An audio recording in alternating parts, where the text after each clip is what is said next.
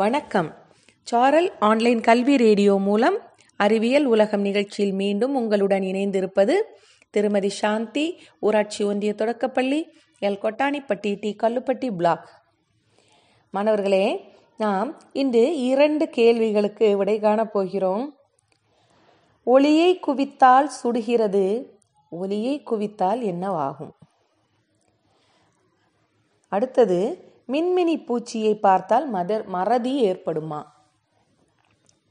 பார்ப்போமா? முதலில் ஒளியை குவித்தால் சுடுகிறது. ஒளியை குவித்தால் என்னவாகும்? அதாவது சூரிய ஒளியை குவிக்கும் போது சுடுகிறது, தீப்பற்றியும் எரிகிறது. சூரிய ஒளியில் கண்ணுக்கு புலப்படும் ஒளி அலைகளை தவிர அகச்சிவப்பு அலைகளும் உண்டு. அகச்சிவப்பு அலைகளை தோல், காகிதம் முதலிய பல பொருட்கள் உட்கவர்ந்து வெப்பமடைகின்றன. குவிக்கப்படாத சூரிய ஒளியில் இந்த வெப்பத்தால் உண்டாகும் வெப்பநிலை நாம் தாங்கும் அளவுக்குத்தான் இருக்கும். ஒரு லென்ஸோ அல்லது ஒரு குழியாடியின் உதவியாலோ சூரிய ஒளியை குவிக்கும் போது அதிகமான பரப்பில் விழும் ஒளி முழுவதையும் ஒரு சிறிய பரப்பில் குவிக்கின்றோம். இதனால் வெப்பநிலை உயர்ந்து விடுகிறது. சில சமயம்தான் பஞ்சு முதலியவற்றையும் எரிக்கிறது. அகச்சிவப்பு இல்லாத ஒளியை குவிக்கும் போது கூட தோல் முதலிய பொருட்கள் அதை ஓரளவு உட்கவர்ந்து சூடாகி விடுகிறது. ஆற்றல் மிக்க லேசர் ஒளிக்கற்றையில் கை வைத்தாலும் சுடும். ஒளியை குவிக்கும் போது அந்த பொருள் ஒளியை உட்கவர்ந்தால் நிச்சயம் சுடும். எல்லா பொருட்களும் ஓரளவுக்கு ஒளியை உட்கவர்கின்றன. ஒளியை குவித்து நீர், வளிமம், கண்ணாடி முதலியவற்றை சற்று சூடாக்கலாம். ஒளியை உணரக்கூடிய பகுதியின் மீது ஒளியை குவித்தால் ஒளியின் திறனுக்கேற்ப அந்த பகுதி பழுதடைய வாய்ப்புண்டு. புரிந்ததா? அடுத்தது, மின்மினி பூச்சியை பார்த்தால் மறதி ஏற்படுமா? எல்லாரும் நாம் மின்மினி பூச்சியை பார்த்திருப்போம் இல்லையா?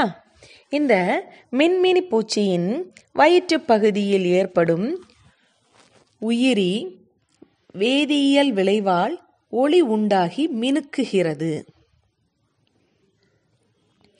மூளையில் அமைந்துள்ள பல கோடி நியூரான்களின் செயல்பாட்டால் நினைவாற்றல், மறதி, பகுத்தறிதல் ஆகிய செயல்கள் நடைபெறுகின்றன. நியூரான்களின் செயல்பாட்டை பாதிக்கக்கூடிய கதிர்களோ வினைகளோ மின்மினி பூச்சி மினுக்குவதில் உண்டாவது இல்லை. எனவே மின்மினி பூச்சியை பார்ப்பதற்கும் மறதிக்கும் தொடர்பு இல்லை. அடுத்து இன்னும் ஒரு கேள்வி கூட நாம் பார்க்கலாம். பாத்திரங்கள் ஒன்றோடு ஒன்று உரசும் போது பகலை விட இரவில் அதிக சத்தம் வரும் கேள்விப்பட்டிருப்பீர்கள் இல்லையா? பலது பார்த்திருப்பீர்கள். ஏன் அப்படி வருகிறது? பாத்திரங்கள் ஒன்றோடு ஒன்று உரசும் போது இரவு பகல் எந்த நேரத்திலும் ஒரே அளவான சத்தம்தான் வரும். ஆனால் பகலில் அந்த சத்தம் குறைவு போலவும் இரவில் அதிகம் போலவும் நம் செவிகளுக்கு கேட்கும். ஏனென்றால் மனித நடமாட்டம், இயந்திர ஓட்டம், போக்குவரத்து, பறவை, வண்டி இனங்களின் ஒலி முதலிய காரணங்களால் இரவை காட்டிலும் பகலில் அதிக இரைச்சல் இருக்கும்.